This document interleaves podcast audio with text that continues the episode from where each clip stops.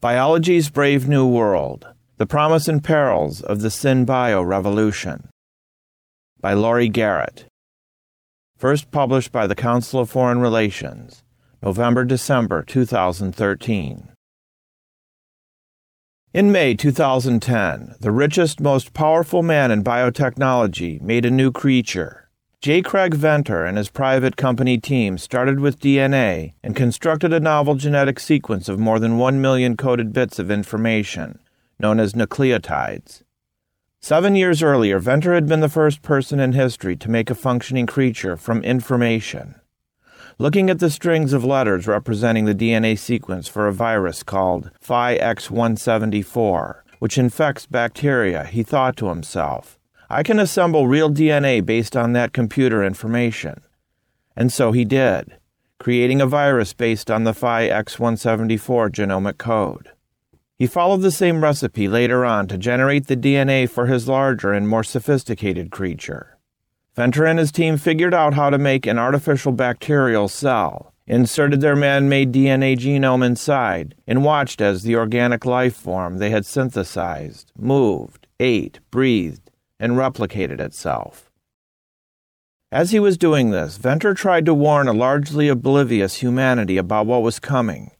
He cautioned in a 2009 interview, for example, that we think once we do activate a genome that yes, it will probably impact people's thinking about life.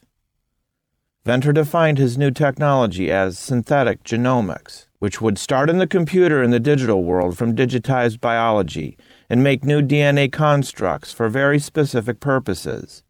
It can mean that as we learn the rules of life, we will be able to develop robotics and computational systems that are self learning systems.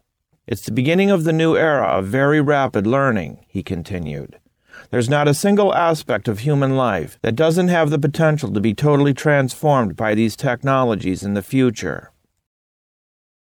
Today, some call work such as Venter's novel Bacterial Creation an example of 4D printing. 2D printing is what we do every day by hitting print on our keyboards, causing a hard copy of an article or the like to spew from our old fashioned ink printing devices. Manufacturers, architects, artists, and others are now doing 3D printing, using computer generated designs to command devices loaded with plastics, carbon, graphite, and even food materials to construct three dimensional products. With 4D printing, manufacturers take the next crucial step self assembly or self replication. What begins as a human idea, hammered out intellectually on a computer, is then sent to a 3D printer, resulting in a creation capable of making copies of and transforming itself.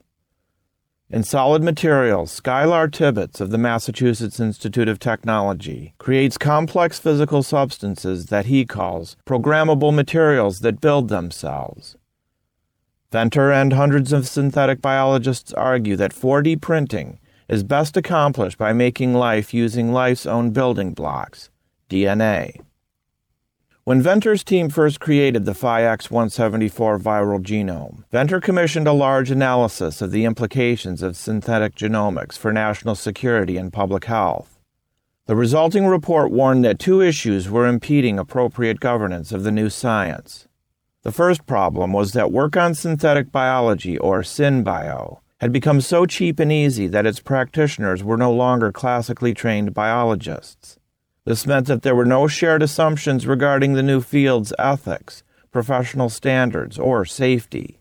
The second problem was that existing standards, in some cases regulated by government agencies in the United States and other developed countries, were a generation old, therefore outdated, and also largely unknown to many young practitioners. Venter's team predicted that as the cost of synthetic biology continued to drop, interest in the field would increase, and the ethical and practical concerns it raised would come increasingly to the fore. They were even more prescient than they guessed. Combined with breakthroughs in another area of biology, gain of function, GOF research, the synthetic genomics field has spawned a dizzying array of new possibilities, challenges, and national security threats as the scientific community has started debating human directed evolution and the merits of experiments that give relatively benign germs dangerous capacities for disease, the global bioterrorism and biosecurity establishment remains well behind the curve, mired in antiquated notions about what threats are important and how best to counter them. In the United States, Congress and the executive branch have tried to prepare by creating finite lists of known pathogens and toxins and developing measures to surveil, police, and counter them. Foreign governments and multilateral institutions, such as the UN and the Biological Weapons Convention, have been even less ambitious. Governance, in short, is focused on the old world of biology, in which scientists observed life from the outside, puzzling over its details and behavior by tinkering with its environment, and then watching what happened. But in the new biology world, scientists can now create life themselves and learn about it from the inside. As Venter put it back in 2009, what we have done so far is going to blow your freaking mind. Coding Life Shortly after Venter's game changing experiment was announced, the National Academy of Sciences Institute of Medicine convened a special panel aimed at examining the brave new biology world's ethical, scientific, and national security dimensions. Andrew Ellington and Jared Ellison of the University of Texas at Austin argued that a new breed of biologists was taking over the frontiers of science. A breed that views life forms in DNA, much the way that technology wizards who spawned IBM, Cisco, and Apple once looked at basic electronics, transistors, and circuits. These two fields, each with spectacular private sector and academic engagement, are colliding, merging, and transforming one another as computer scientists speak of DNA based computation and synthetic biologists talk of life circuit boards. The biologist has become an engineer, coding new life forms as desired. Gerald Joyce of the Scripps Research Institute in La Jolla, California, frets that as the boundaries blur, biologists are now going to be directing evolution, and that we are witnessing the end of Darwinism. Life on Earth, Joyce has noted, has demonstrated extraordinary resiliency and inventiveness in adapting to highly disparate niches. Perhaps the most significant invention of life is a genetic system that has an extensible capacity for inventiveness, something that likely will not be achieved soon for synthetic biological systems. However, once informational macromolecules are given the opportunity to inherit profitable variation through self sustained Darwinian evolution, they just may take on a life of their own. This is not hyperbole. All the key barriers to the artificial synthesis of viruses and bacteria have been overcome, at least on a proof of principle basis. In 2002, researchers at the State University of New York at Stony Brook made a living poliovirus constructed from its genetic code. Three years later, scientists worried about pandemic influenza decided to recreate the devastating 1918 Spanish flu virus for research purposes, identifying key elements of the viral genes that gave the virus the ability to kill at least 50 million people in less than two years. What all this means is that the dual use dilemma that first hit chemistry a century ago and then hit physics a generation later is now emerging with special force in contemporary biology. Between 1894 and 1911, the German chemist Fritz Haber figured out how to mass produce ammonia. This work revolutionized agriculture by generating the modern fertilizer industry. But the same research helped create chemical weapons for German use during World War I, and Haber was crucial to both the positive and negative efforts. Three years later, after Haber won the Nobel Prize in Chemistry, his compatriot Albert Einstein won a Nobel Prize for his contributions to physics. Einstein's revolutionary theories of relativity, gravity, mass, and energy helped unravel the secrets of the cosmos and paved the way for the harnessing of nuclear energy. They also led to the atom bomb. The problem of dual research of concern, DURC, work that could have both beneficial and dangerous consequences, was thus identified long ago for chemistry and physics, and it led to international treaties aimed at limiting the most worrisome applications of problematic work in each field. But in this respect, at least, Biology lagged far behind as the United States, the Soviet Union, and many other countries continued to pursue the development of biological weapons with relatively few restrictions. These efforts have not yielded much of military consequence because those who aspire to use bioweapons have not found ways to transmit and disperse germs rapidly or to limit their effects to the intended targets alone. That could now be changing. Dual use concerns in biology have gained widespread publicity in the last couple of years thanks to GOF research, which attempts to start combating potential horrors by first creating them artificially in the lab. On September 12, 2011, Ron Fauchier of the Erasmus Medical Center in Rotterdam took the stage at a meeting in Malta of the European Scientific Working Group on Influenza. He announced that he had found a way to turn H5N1, a virus that almost exclusively infected birds, into a possible human to human flu. At that time, only 565 people were known to have contracted H5N1 flu, presumably from contact with birds, of which 331, or 59%, had died. The 1918 influenza pandemic had a lethality rate of only 2.5%, yet led to more than 50 million deaths so H5N1 seemed potentially catastrophic. Its saving grace was that it had not yet evolved into a strain that could readily spread directly from one human to another. Fauchier told the scientists in Malta that his Dutch group, funded by the U.S. National Institutes of Health, had mutated the hell out of H5N1, turning the bird flu into something that could infect ferrets, laboratory stand ins for human beings. And then, Fauchier continued, he had done something really, really stupid, swabbing the noses of the infected ferrets and using the gathered viruses to infect another round of animals, repeating the process until he had a form of H5N1 that could spread through the air from one mammal to another. This is a very dangerous virus, Fauchier told Scientific American. Then he asked rhetorically, Should these experiments be done? His answer was yes because the experiments might help identify the most dangerous strains of flu in nature, create targets for vaccine development, and alert the world to the possibility that H5N1 could become airborne. Shortly after Fauchier's bombshell announcement, Yoshihiro Kawaoka, a University of Wisconsin virologist who also received funding from the National Institutes of Health, revealed that he had performed similar experiments also producing forms of the bird flu H5N1 that could spread through the air between ferrets. Kawaoka had taken the precaution of altering his experimental H5N1 strain to make it less dangerous to human beings, and both researchers executed their experiments in very high security facilities, designated Biosafety Level BSL 3, just below the top of the scale. Despite their precautions, Fauchier and Kawaoka drew the wrath of many national security and public health experts, who demanded to know how the deliberate creation of potential pandemic flu strains could possibly be justified.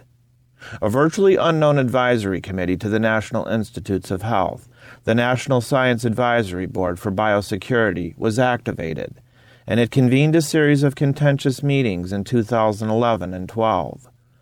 The advisory board first sought to mitigate the fallout from the H5N1 experiments by ordering, in December 2011, that the methods used to create these new mammalian forms of H5N1 never be published.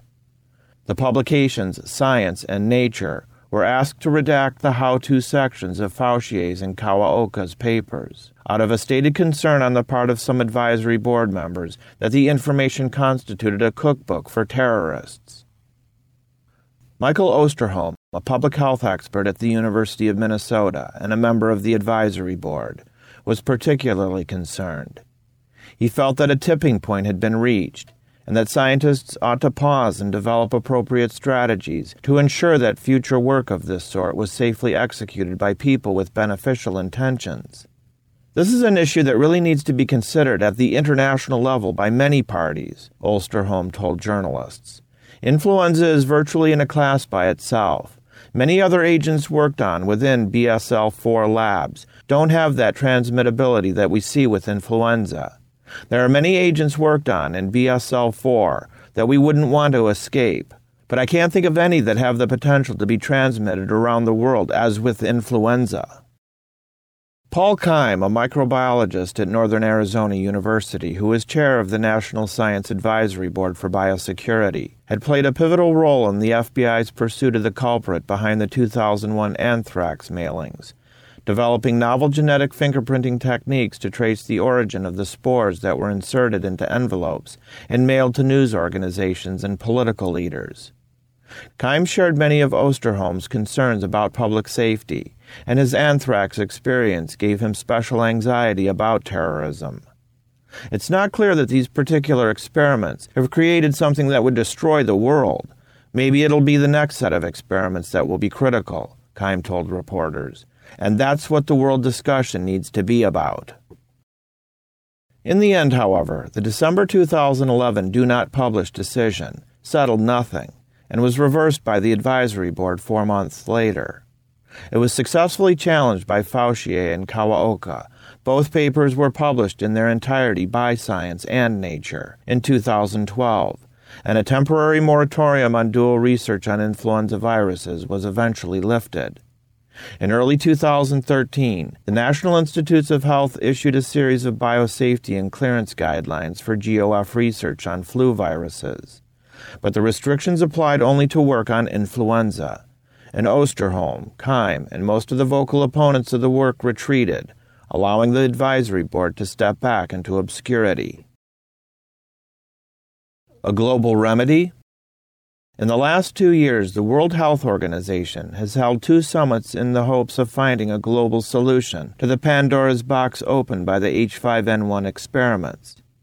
The WHO's initial concern was that flu scientists not violate the delicately maintained agreements among nations regarding disease surveillance and the sharing of outbreak information. A very real concern, given that the 2005 International Health Regulations, which assign the WHO authority in the event of an epidemic, and compel all nations to monitor infectious diseases and report any outbreaks, had taken 14 years to negotiate and had been challenged by some developing countries, such as Indonesia, from the day of their ratification. Jakarta resisted sharing viral samples on the grounds that Western pharmaceutical companies would seek to patent products derived from them and ultimately reap large profits by selling vaccines and drugs back to poor countries at high prices. So Indonesia refused to share samples of the H5N1 flu virus that was spreading inside its borders, made wild accusations about the global health community in general and the United States in particular, and even expelled the U.S. negotiator working on the issue. Eventually, a special pandemic prevention agreement was hammered out and approved by the World Health Assembly, the decision making body of the WHO, in 2011 serving as a companion to the international health regulations. But by 2012, fewer than 35 countries had managed to comply with the safety, surveillance, and research requirements of the regulations, and many samples of H5N1 and other pathogens of concern had yet to be shared with global authorities and databases. Public health experts worried that a pandemic might unfold before authorities knew what they were up against. The WHO knew that Egypt's primary public health laboratory in Cairo had been raided during the riots that ultimately toppled the Mubarak regime in early 2011, and that vials of germs had gone missing, including samples of the H5N1 virus. Egypt has a robust H5N1 problem, with the second largest number of human cases of the disease, behind, you guessed it, Indonesia. Although it was assumed that the rioters had no idea what was in the test tubes and were merely interested in looting the lab's electronics and refrigeration equipment, nobody can say with certainty whether the flu vials were destroyed or taken. From the WHO's perspective, the Egyptian episode demonstrated that the extensive security precautions taken by the Dutch to ensure the security of Fauchier's work, and the ones that the Americans had adhered to regarding Kawaoka's, were not going to be followed in biology labs in many other countries. Margaret Chan, the WHO's Director General, and Keiji Fukuda, an Assistant Director General, remembered the SARS epidemic of 2003, during which Chinese leaders dissembled and dragged their feet for months, allowing the disease to spread to 29 countries. They knew that even in countries that claimed to have met all the standards of the international health regulations, there were no consistent dual use safety regulations. Across most of Asia, the very concept of biosafety was a new one and a source of confusion. Even in Europe, there were no consistent guidelines or definitions for any aspects of dual use research, biosafety, or biosecurity. European countries were far more concerned about genetically modified food products than about pathogens and microbes. They were preoccupied with enforcing the 2000 Cartagena Protocol on biosafety, which, despite its name, has nothing to do with terrorism, national security, or the sorts of issues raised by dual use research. Its focus is genetically modified organisms. The WHO's first dual use summit in February 2012 pushed Fauci and Kawaoka to reveal the details of their experimental procedures and outcomes to their scientific colleagues. Fauci's boasting about mutations seemed less worrying when the scientists indicated that he had not used synthetic biological techniques, and that although his virus had spread between caged ferrets, it had not killed any of them. The technical consultation on H5N1, which was dominated by flu virologists, led the scientists to decide that the work was less dangerous than previously thought, and that the moratorium on it could soon be lifted. An exasperated Osterholm told the New York Academy of Sciences that the United States and the WHO had no clear protocols for DURC, no standards for determining safety, and no plans for a coordinated global response. But many other scientists engaged in the debate were less concerned, and they complained that the potential public health benefits of GOF research might be held back by excessive worries about its potential risks. In meeting after meeting, they claimed, the FBI, the CIA, and other intelligence agencies had proved unable to characterize or quantify the risk of bioweapons terrorism, GOF work, or synthetic biological research. I believe the children are our future. Advocates for open, fast paced, synthetic biological research, such as Drew Endy of Stanford University and Todd Kuiken of the Wilson Center, the latter, one of the leaders of a growing do it yourself international biology movement, insist that attention should be paid not just to the dangers of synthetic biology, but also to its promise. Endy reckons that 2% of the U.S. economy is already derived from genetic engineering and synthetic biology, and that the sector is growing by 12% annually.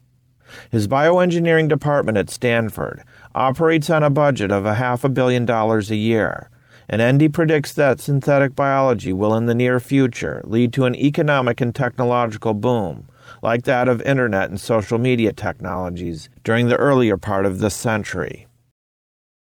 Many biology students these days see the genetic engineering of existing life forms and the creation of new ones as the cutting edge of the field. Whether they are competing in science fairs or carrying out experiments, they have little time for debates surrounding dual use research. They are simply plowing ahead. The International Genetically Engineered Machine Contest, in which teams of college students compete to build new life forms, began at MIT in 2004. It was recently opened to high school teams as well. Last year's contest drew more than 190 entries by youngsters from 34 countries. What sounds like science fiction to one generation is already the norm for another. In just a few years, synthetic biological research has become relatively cheap and easy. In 2003, the Human Genome Project completed the first full sequence of human DNA. It cost several billion dollars, involved thousands of scientists and technicians, toiling in more than 160 labs, and it took more than 10 years. A decade later, it was possible to buy a sequencing device for several thousand dollars and sequencing one's entire genome at home in less than 24 hours. For even less, a private company will sequence your genome for you, and prices are still dropping. Sequencing costs have plummeted so far that the industry is no longer profitable in the developed world and has largely been outsourced to China. In vast lab warehouses outside Beijing, Shanghai, and Shenzhen.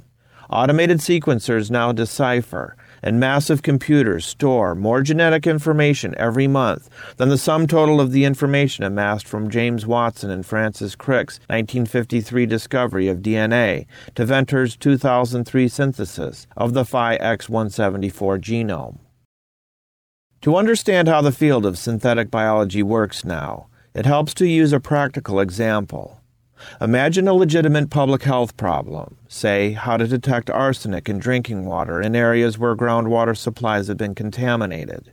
Now imagine that a solution might be to create harmless bacteria that could be deposited in a water sample and would start to glow brightly in the presence of arsenic. No such creature exists in nature, but there are indeed creatures that glow, fireflies and some fish.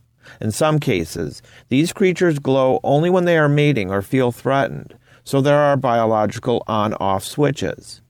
There are other microorganisms that can sense the presence of arsenic, and there are countless types of bacteria that are harmless to humans and easy to work with in the lab.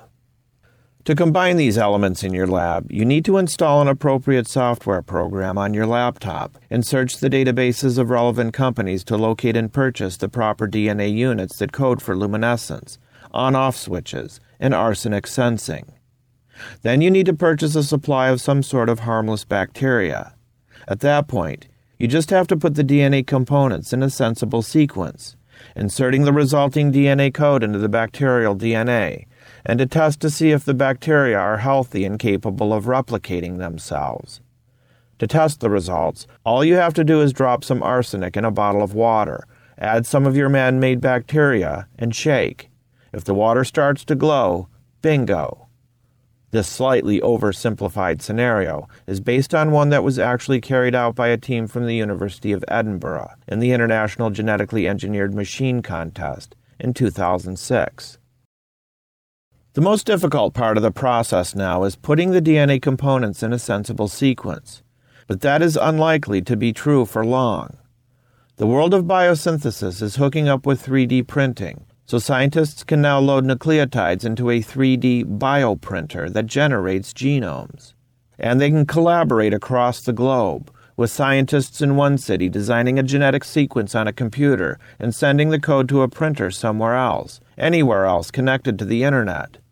The code might be for the creation of a life saving medicine or vaccine, or it might be information that turns the tiny Phi X174 virus that Venter worked on a decade ago into something that kills human cells, or makes nasty bacteria resistant to antibiotics, or creates some entirely new viral strain. Information, please. What stymies the very few national security and law enforcement experts closely following this biological revolution is the realization that the key component is simply information. While virtually all current laws in this field, both local and global, restrict and track organisms of concern, such as, say, the Ebola virus, tracking information is all but impossible. Code can be buried anywhere.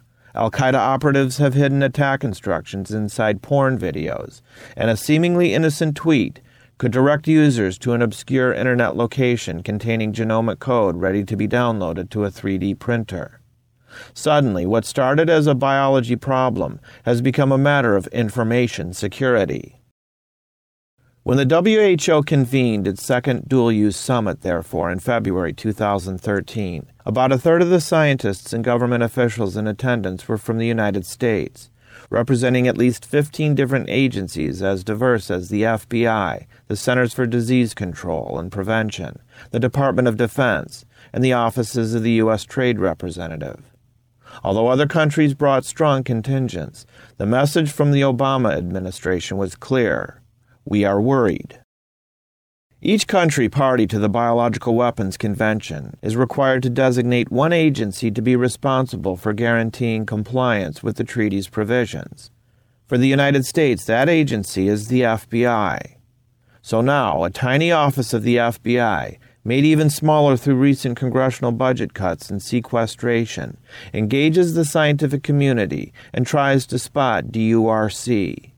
But the FBI has nothing like the scientific expertise that the biologists themselves have, and so in practice, it must rely on the researchers to police themselves, an obviously problematic situation. Other countries have tried to grapple with the dual use problem in other ways. Denmark, for example, has a licensing procedure for both public and private sector research. It requires researchers to register their intentions before executing experiments. The labs and personnel are screened for possible security concerns and issued licenses that state the terms of their allowable work.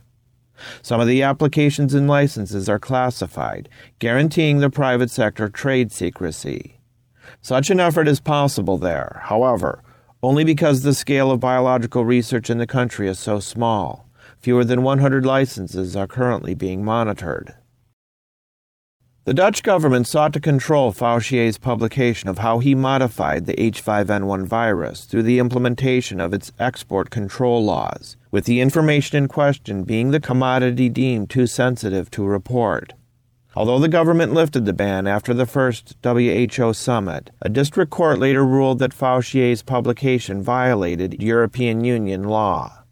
Fouchier is appealing the decision, which could have profound implications across Europe for the exchange of similar research.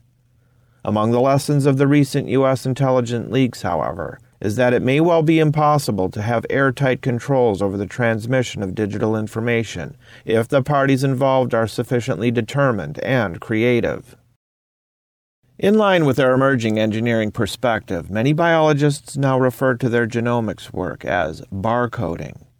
Just as manufacturers put barcodes on products in the supermarket to reveal the product's identity and price when scanned, so biologists are racing to genetically sequence plants, animals, fish, birds, and microorganisms all over the world and taxonomically tag them with a DNA sequence that is unique to the species, its barcode.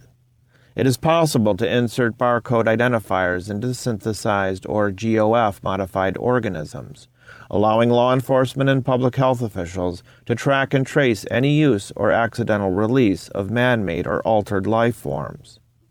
Such an approach has been used for genetically modified seeds and agricultural products, but there is no good reason not to mandate such labeling for potentially worrisome dual use work. But barcoding has to be incorporated by the original researchers, and it is not going to be implemented by those with malicious intentions. So there are no quick or easy technological fixes for the problem. From WHO to Haj. The 2013 WHO summit failed to reach meaningful solutions to dual use research problems. The financially strapped WHO couldn't find the resources to follow up on any of the recommendations produced by the summit. Worse, the attendees could not even manage to come up with a common framework for discussion of the issue. Poor nations felt it was an extremely low priority, with African representatives complaining that their countries didn't have the resources to implement biosafety guidelines. As one representative put it, speaking on the condition of anonymity, we are the ones that actually suffer from all these diseases. We are the ones that need this research. But we cannot do it. We do not have the facilities. We do not have the resources. And now, with all these DURC worries, our people cannot get into your laboratories to work by your side, in the United States or Europe, for security reasons. This whole DURC issue is simply holding us back, whether that is the intention or not. Noticeably quiet at the three day conference were the representatives from the large developing countries such as Brazil, China, India, and South Africa. And when any of them did speak up, it was to emphasize their concerns about who would hold the patents on products made with dual use research, to insist on the need for technology transfer, or to mouth platitudes about how their country's researchers already operated under strict scrutiny. The Chinese delegates, in particular, were adamant. All necessary provisions to ensure biological safety, they assured the gathering, are in place in their country. Two months after the meeting, a team of scientists at China's National Avian Influenza Reference Laboratory and the Harbin Veterinary Research Institute used GOF techniques to manufacture 127 forms of the influenza virus, all based on H5N1, combined with genetic attributes found in dozens of other types of flu. The Chinese team had taken the work of Fouchier and Kawaoka and built on it many times over, adding some synthetic biological spins to the work. And five of their man made superflu strains proved capable of spreading through the air between guinea pigs, killing them. Less than a decade ago, the international virology community went into an uproar when U.S. scientists contemplated inserting a gene into stockpiled smallpox viruses that would have made solutions containing the virus turn green for rapid identification purposes. What the U.S. researchers thought would be a smart way to track the deadly virus was deemed a crime against humanity. Earlier this year, in contrast, when a new type of bird flu called H7N9 emerged in China, virologists called for GOF research as a matter of public urgency. When the virus was subjected to genetic scrutiny, both Fouchier and Kawaoka declared it dangerous, noting that the very genetic changes they had made to the H5N1 were already present in the H7N9 strain. In August, Fouchier's group published the results of experiments that showed that the H7N9 virus could infect ferrets and spread through the air from one animal to another. And Fauci, Kawaoka, and 20 other virologists called for an extensive series of GOF experiments on the H7N9 virus, allowing genetic modification sufficient to turn the bird flu into a clear human to human transmissible pathogen so as to better prepare for countering it. As health research authorities in the relevant countries mull the scientists' request to manipulate the H7N9 virus, other microbes offer up mysteries that might be resolved using GOF techniques.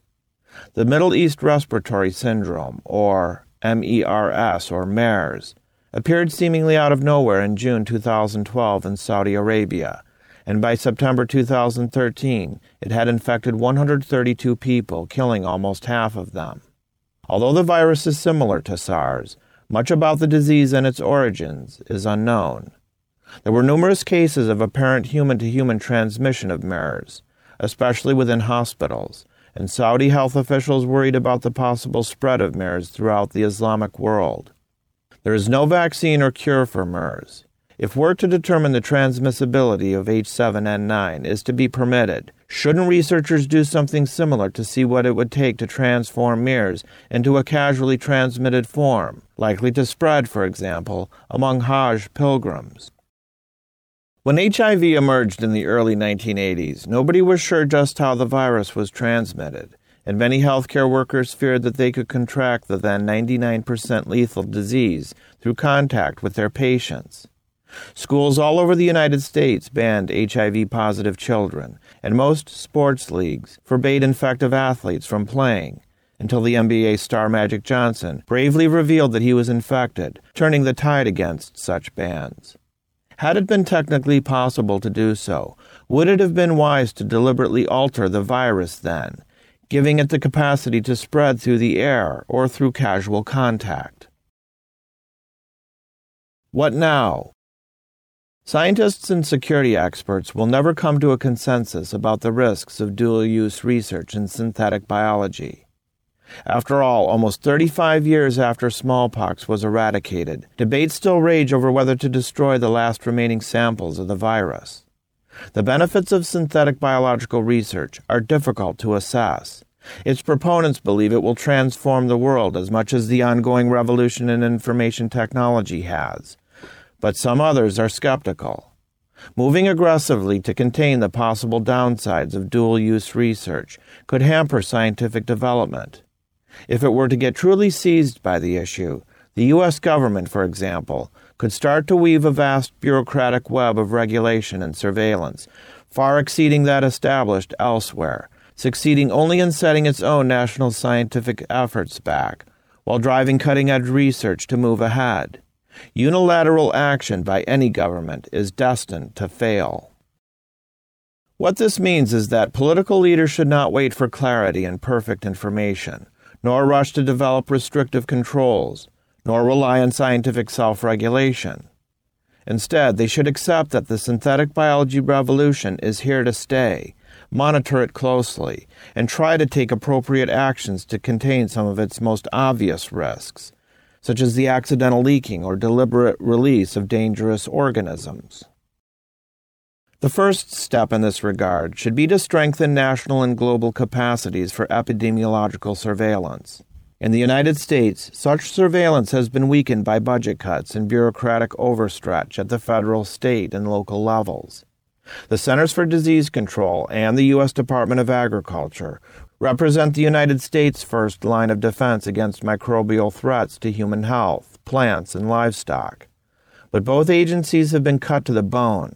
The Centers for Disease Control's budget has been cut by 25% since 2010, and it recently dropped by a further 5% thanks to sequestration, with the cuts including funding that supported 50,000 state, territorial, city, and county public health officers. It should be a no brainer for Congress to restore that funding and other support for the nation's public health army. At the same time, the Centers for Disease Control and the Department of Agriculture must become better at what they do. In the coming age of novel microbes, focusing attention on a small list of special pathogens and toxins, such as the Ebola virus, anthrax, and botulinum, offers a false sense of security. Even the recent suggestion that H5N1 be added to the National Select Agent Registry, which keeps track of potentially dangerous biological agents and toxins, seems beside the point. A simple, ubiquitous microbe such as E. coli, a bacterium that resides in the guts of every human being, can now be transformed into a killer germ capable of wreaking far more havoc than anything on that registry. Solving the puzzle of just what to watch for now and how to spot it will require cooperative thinking across national and professional boundaries.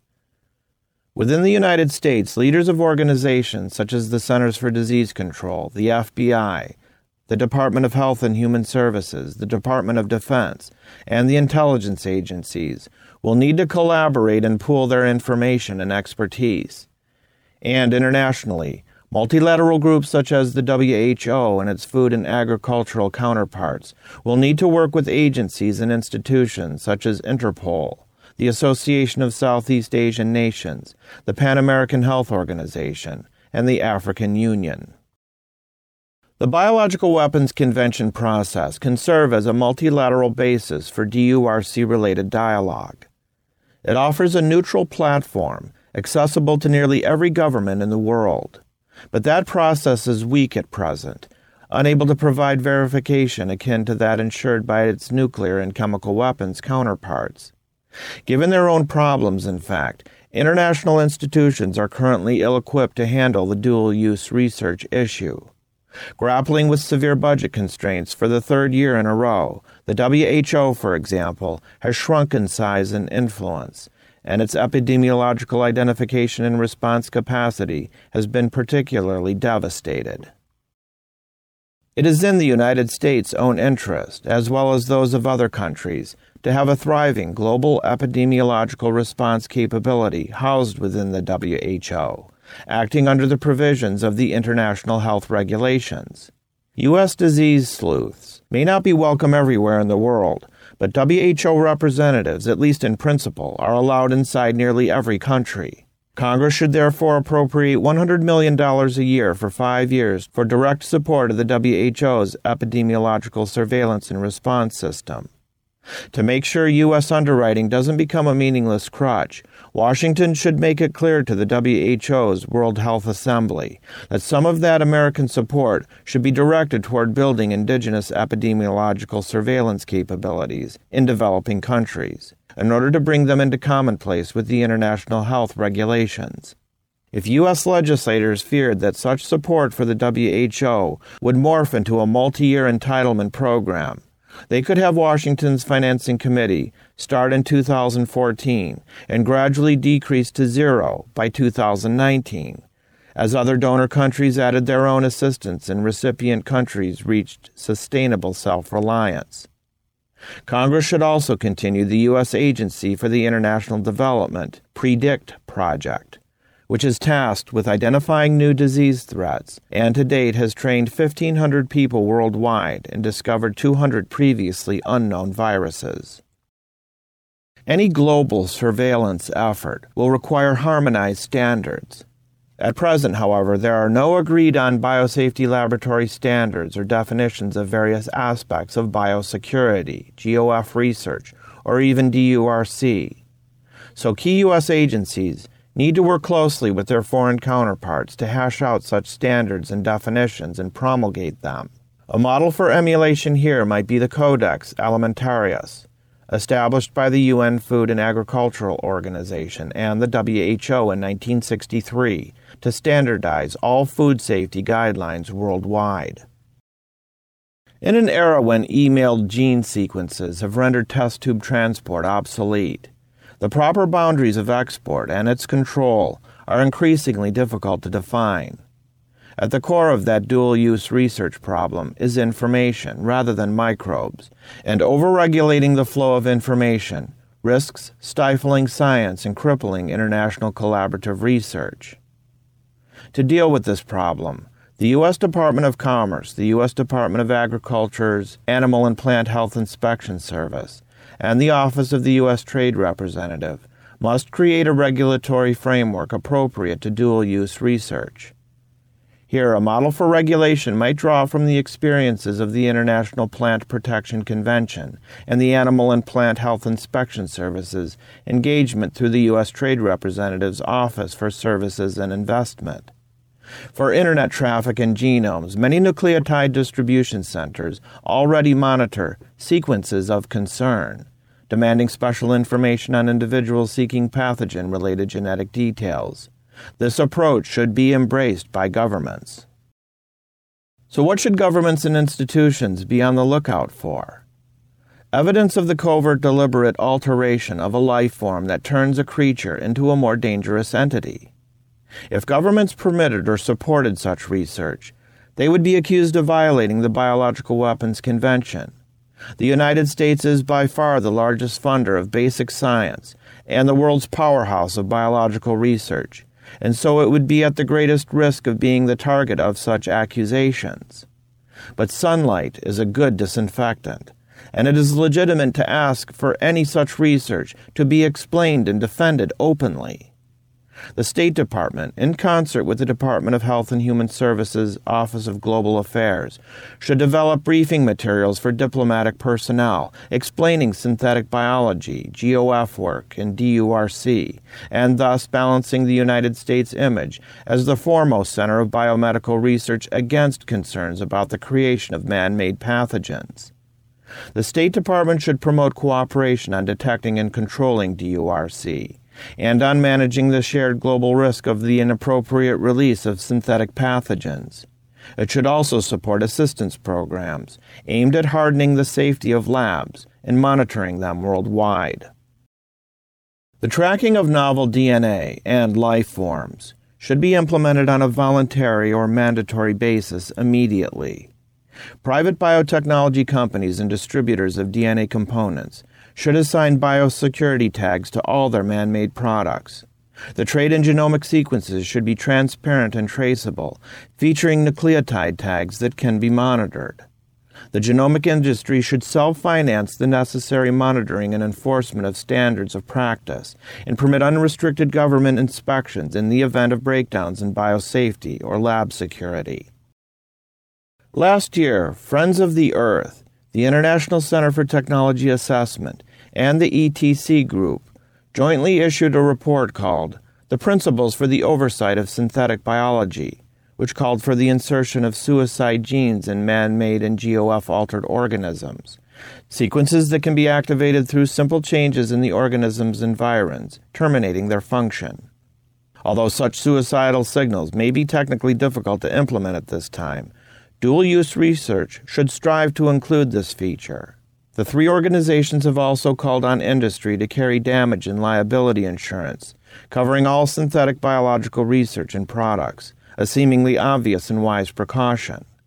The BioBricks Foundation, meanwhile, is the loudest proponent of synthetic biology today, proclaiming its mission as being to ensure that the engineering of biology is conducted in an open and ethical manner to benefit all people and the planet we envision synthetic biology as a force for good in the world. Such ethics based scientific organizations can drive awareness of the field and its problems and increase sensitivity among researchers to legitimate public concerns, and so their activities should be encouraged and expanded. The controversies and concerns surrounding dual use research in synthetic biology have arisen in less than four years, starting from the moment in 2010 when Venter announced his team's creation of a new life form described as the first replicating species on the planet whose parent is a computer. Before Venter's group raced down such a godlike path, it went to the Obama White House, briefing officials on a range of policy and ethical issues the project raised. For a while, the administration considered classifying the effort, worrying that it might spawn grave dangers. Instead, much to Venter's delight, the White House opted for full transparency in publication. Perhaps it's a giant philosophical change in how we view life, Venter said with a shrug at a Washington press conference. He wasn't sure, but he did feel confident that what he called a very powerful set of tools would lead to flu vaccines manufactured overnight possibly a vaccine for the AIDS virus, and maybe microbes that consume carbon dioxide and emit a safe energy alternative to fossil fuels. Now that synthetic biology is here to stay, the challenge is how to ensure that future generations see its emergence as more boon than bane. Laurie Garrett is a senior fellow for global health at the Council of Foreign Relations.